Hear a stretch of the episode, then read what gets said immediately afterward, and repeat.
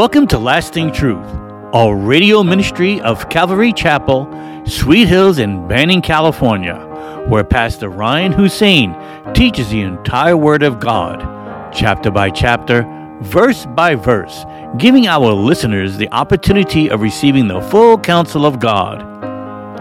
In today's program, we are studying the book of Romans, chapter 3. Here's Pastor Ryan. Blessed are you when they revile and persecute you and say all kinds of evil against you falsely for my sake. Rejoice and be exceedingly glad, for great is your reward in heaven, for so they persecuted the prophets who were before you. Jesus said there'd be persecution. When you speak the truth, people will speak evil of you. And, and the further we get along in our walk, the more of a pledge of honor, that not a pledge, but a badge of honor, that is. You know, being light, being salt, you're going to ruffle somebody's feathers. But if you ruffle no one's feathers, I'd be worried. I'd be worried. Vernon McGee, I heard him once say, I judge a Christian not by how many friends he has, but how many enemies. But you know, he was hardcore. But, you know, that part, come on. You can't be you know, our master was persecuted, our king was persecuted. Are we greater than him? We expect a cushy life where I don't want to tell people the truth because they may not be my friend anymore. There's a problem, and it's it's a relationship with God that's a problem with someone who thinks that way. You got to, you know, get that right with God, because His words are more offensive today than they ever have been. More offensive. I think of, um, in a small way, I think of how Calvary chapels have gotten a bad rap for their uh, casual dress. I'm holding this.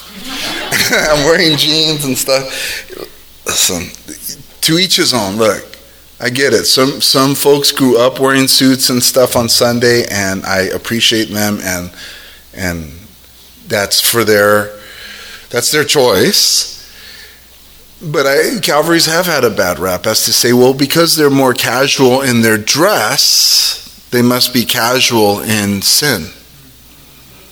And Pastor Chuck never was one to be casual concerning sin. He taught the whole truth and nothing but the truth. And we were taught to honor the Word of God. We were taught to not live carnal lives, but spirit filled and spirit led lives. Um, but yeah, just in a small. I mean, I have my my kind of my rule of like the guys have to wear coll- collared shirts on Sundays. That's as far as I go. Does God say that? No, it's just my thing.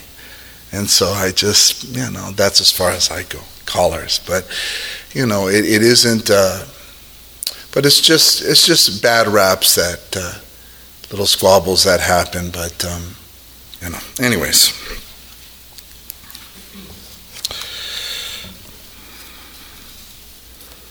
I mean, today,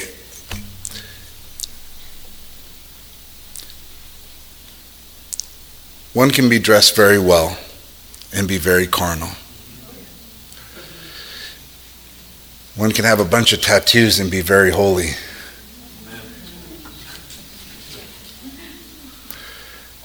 God still sees the heart. You know, and so he was slandered as, as being laxed on sin. And you know, our applications are pretty um, stringent, little, little, uh, for some maybe. Some have wanted to serve and they take a look at our application and they think, I'm gone. You know, because we want people to to have their lives right at home. And so if there's any sin in, in the camp at home, that needs to be dealt with. You know, you can't have a, a son or a nephew or a grandson in your home who's in sin and, and you're okay with that. You don't correct that. You don't say, I love you, but uh, you can't live that way under this roof because as for me and my house, we shall serve the Lord. Because if they don't stand up to sin there, how will they help us here when we observe something that's wrong. So we want people on the same team because God has standards. And um, so, yeah, we're not lax in sin, hopefully. But we're also not sin sniffers, so don't worry about it. We're going to go around policing people. But these things come up, you know. Someone starts serving at the church in the past and they're on Facebook just, you know, with with a corona in each hand and a margarita waiting for them and some shots and you're thinking, "Oh my gosh, they're they're alcoholics." Anyways. Anyways. Let us do evil that good may come, as we are slanderously reported, and as some affirm that we say their condemnation is just. What then, Paul says? Are we better than they? Not at all. So, in his preaching this doctrinal truth that all have sinned, he's saying, Are we better than they? No, he includes himself. Paul's a sinner saved by grace. All of us are in need of a Savior. For we have previously charged both Jews and Greeks that they are all under sin. That's the whole world. As it is written, there is none righteous, no, not one. What does that mean that there is none righteous, no, not one? That means that everyone on the planet has failed God in their life. Everyone. That's the reality of the condition of, of the human experience. That everyone has failed God in their life. There is none who understands. This means that there's a willing ignorance to the reality of God. That suppression of truth that Paul talks about, that there's a willing ignorance. You know, people who just don't want to hear the truth People know the truth is there. They just don't want to hear the truth. They don't want they want to pretend the truth is not there. I don't see you, I don't feel you, you're not in the room, truth. That kind of attitude. That's the world. They can perceive God. They do see the mountains, the glory of the skies and the heavens, and they see God is legit, He's real, but I don't want to know about Him. That's what it says here. There is none who understands. There is none, there, there is none who seeks after God. They, they don't seek after God, they seek after themselves. Such was our lives before we came to Christ. They don't want to seek God. They want to seek whatever they want to do. They want to just live for themselves. And that might be you here today, where you're just about you. You know, and, and to make it feel better for yourself, you could say, Yeah, Pastor, I'm just about me, but I'm, I'm not about hurting anybody, so I should be okay. No, no, no, no, no, no. You're rejecting Christ, the only means of your salvation, because everyone has failed. And what are you going to do about that failure? The payment of that is death. Is death.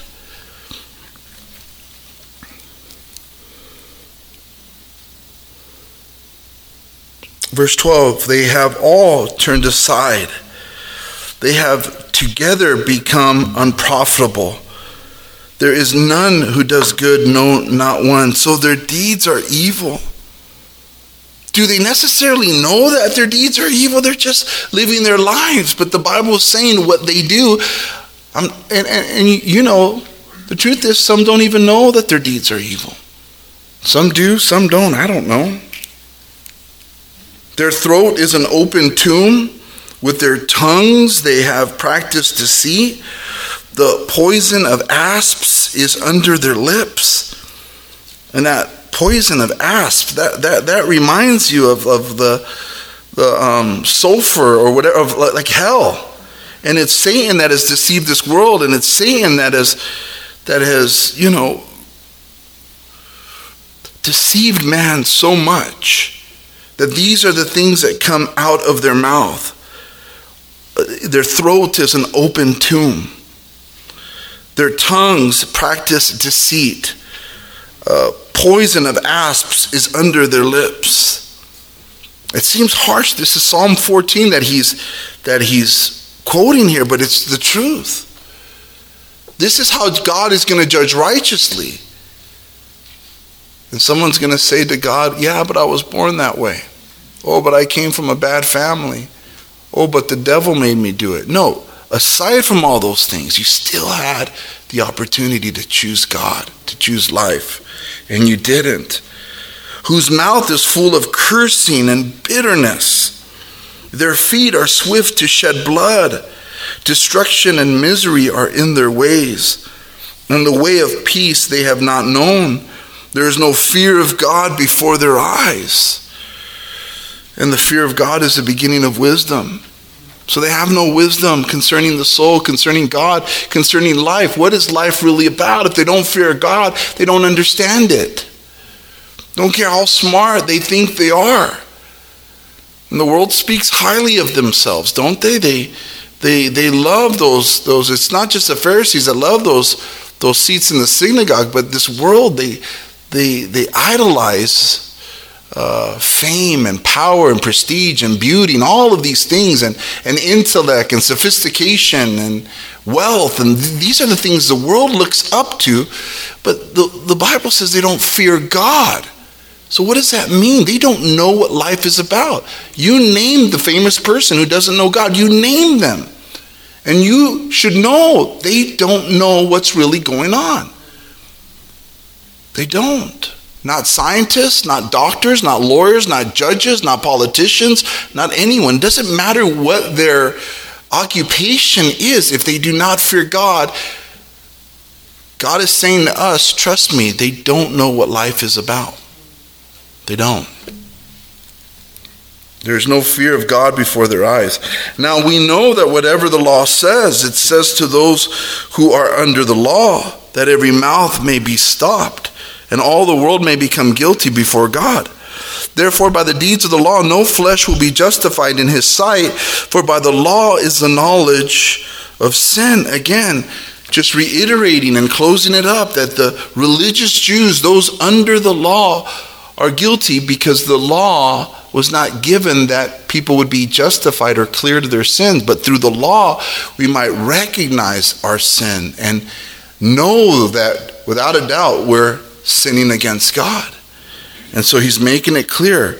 Therefore, by the deeds of the law, no flesh will be justified in his sight, for by the law is a knowledge of sin. And so all of this is the bad news of the gospel. It's the bad news. The good news is coming. The gospel is means the good news, right?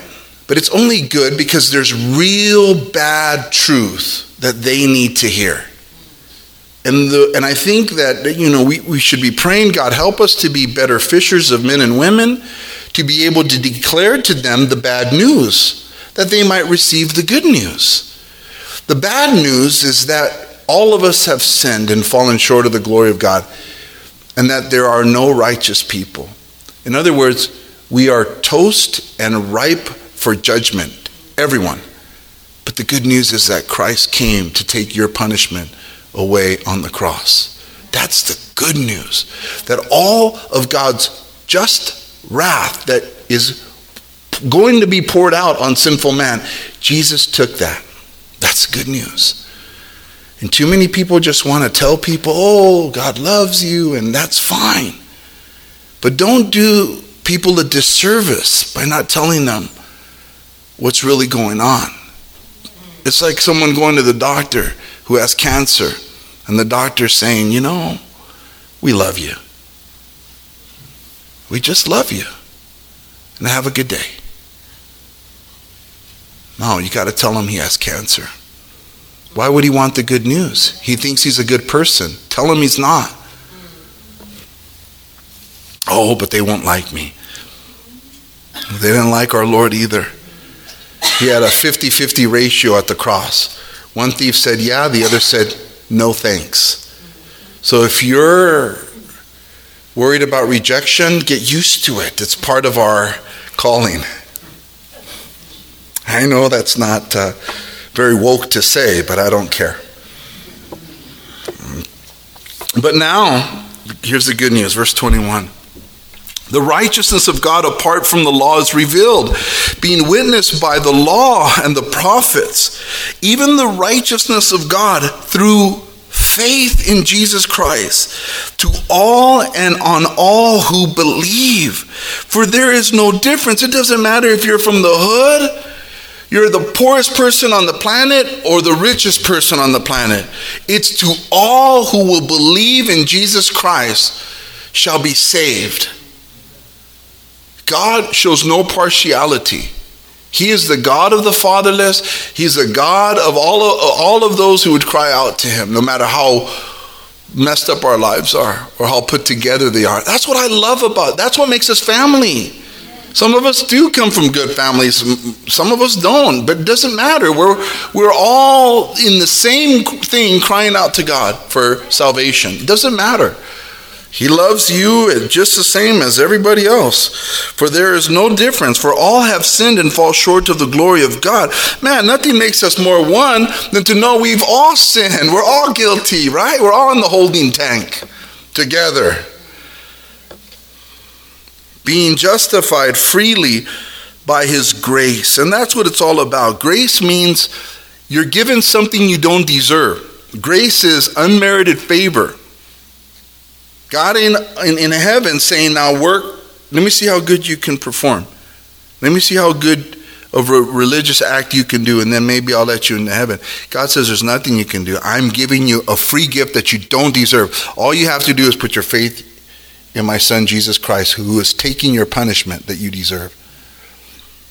Being justified freely by his grace. Justified, just as if I've never sinned justified freely by his grace through the redemption that is in Jesus Christ, whom God set forth as a propitiation by his blood. That the word propitiation means the taking the place of, or the satisfaction of wrath. Right? God is just. So every sin that mankind has done, the wages of it is, is death. There, there has to be punishment, right? Like even you know, if someone if someone is, is, is hurting women, children, just just randomly, would would you want justice? Would it be just to lock them up? It would be just, right? It would be just. Well, all of us have sinned, and it would be just for God to pour out His wrath on us. But Christ satisfies that that just judgment. In other words, the judge is like, "I'm good." Been taken your your sins your it's been taken care of by who? By Jesus. That's what it means, propitiation. He he is he has satisfied the just wrath of God. Clean. Clean. That's the gesture I was looking for. What's this? But clean. Clean. Clean. As if you've never done it. Free. You can't earn it. But we want to be good because He's done it. We want to honor Him because He's done it. And God tests the heart almost immediately. When you give your life to Jesus, you're going to be tested immediately. You love the girl or you love me? You love the boy or you love me? You love that relationship or you love me? You love the tequila or you love me? Who's coming? You know who's you, everyone gets tested. So if you're in the testing stage, pass it. God, help me to pass it. Help me to just change now and follow you. And let all of the old man or woman die on that cross with you. It has to go. By his blood, through faith, to demonstrate his righteousness, because in his forbearance God had passed over the sins that were previously committed. To demonstrate at the present time his righteousness, that he might be just and the justifier of the one who has faith in Jesus. And we know that Jesus is the Passover lamb, and God passed over the sins of the Jews as they put the blood on the doorposts of their homes in Egypt, and God passed over their sins. And all of the sacrifices that they did, it was all temporary covering, God passing over their sins. But his righteousness is is demonstrated through the death of Jesus at this present time, that he fulfilled it, that he completed it, his righteousness, that he might be just and the justifier of the one who has faith in Jesus. Jesus, uh, the, the, the righteousness of God, that he's just, like I said, is seen in that Jesus took the punishment, and he's also the justifier. No longer are, are you going to be held accountable. It is done, it is finished at the cross. Where is boasting then? It is excluded. That's why there cannot be and should not be any boasting in and of ourselves, as if we've been made right by God because of something we did. One of the most beautiful things we can do is to share with people the grace of God that it was nothing that you and I did. That brings comfort to the lost. Because the lost thinks that, man, the idea of following Jesus is like just some strenuous, terrible task that I won't be able to have any fun. And, oh, but you're special because you do it. No, I can't either, dude. I, I got saved by grace, by faith. And the life that I now live, He gives me supernatural power by His Spirit to be good. It's not me, it's Him. So there is no boasting. By what law? Of works? No, but by the law of faith. Therefore, we conclude that a man is justified by faith apart from the deeds of the law. Or is he the God of the Jews only? Is he not also the God of the Gentiles? Yes, of the Gentiles also, since there is one God who will justify the circumcised by faith and the uncircumcised through faith. Do we then make void the law through faith? Certainly not. On the contrary, we establish the law. How do we establish the law? Because the law and the cross go hand in hand. The law brings us in desperation to Jesus. Man, I can't keep these laws. I need Jesus. Now we know what the law is about. It's to get us to Jesus. What's the law about? To get us to Jesus. To get us to Jesus. Let's pray. Father, we just come before you and we're grateful Grateful for the cross, Lord. Our sins almost destroyed us, Lord. And we were drawn by grace to the cross. We were drawn to you, Jesus, and you changed our lives. And Lord, we know that you want to continue to change our lives every day as we seek your face. And I pray that for our church. I pray that we would be a church that seeks you, Lord, that gives you the time that you want every day. That we wouldn't be a we wouldn't put a time limit on it, but that we would just say, Lord, here I am. Speak to me. Speak to me, Lord. Mold me and shape me into the image of your Son. Give me understanding. Give me wisdom. Guide me this day. May your will be done. Help me, Lord, to walk in the Spirit, not the flesh. Help me to love my family and friends. Help me to love my church family. That's, I mean, Lord, that's what we need. As much time as you want us to spend with you, you know I need it because there's so much to say to you. There's so much going on in our lives that we don't give to you, and they weigh us down because we don't. Because our devotions have become just nonchalant, kind of quick things that we get out of the way and get back to the lives that we want to live. But Lord, that's not where life is. You said that if we deny ourselves, if we lose our life for your sake, we'll find it. And every time we give you the amount of time that you want, oh, our joy soars. Our strength is renewed like wings of eagles. So bless Sweet Hills, Lord, our individual quiet time with you. And may we love one another, fellowship with one another. May we share our faith with the lost and have a heart for the lost. And while all heads are bowed, if you're here this morning and God has spoken to your heart and you want to give him your heart today, you know that you've sinned against him, I'm going to ask you to raise your hand and I can lead you in a prayer to invite him into your heart. Is there anybody here ready to repent of their sins? Thank you for joining us today at Lasting Truth Radio.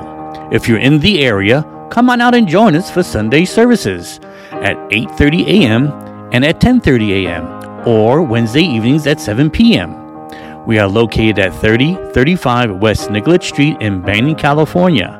You can also find us on YouTube or Instagram.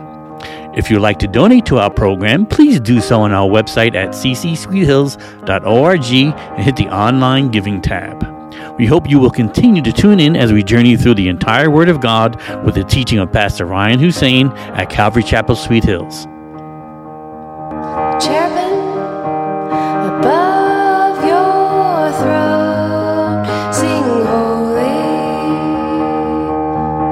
Sit upon your mercy.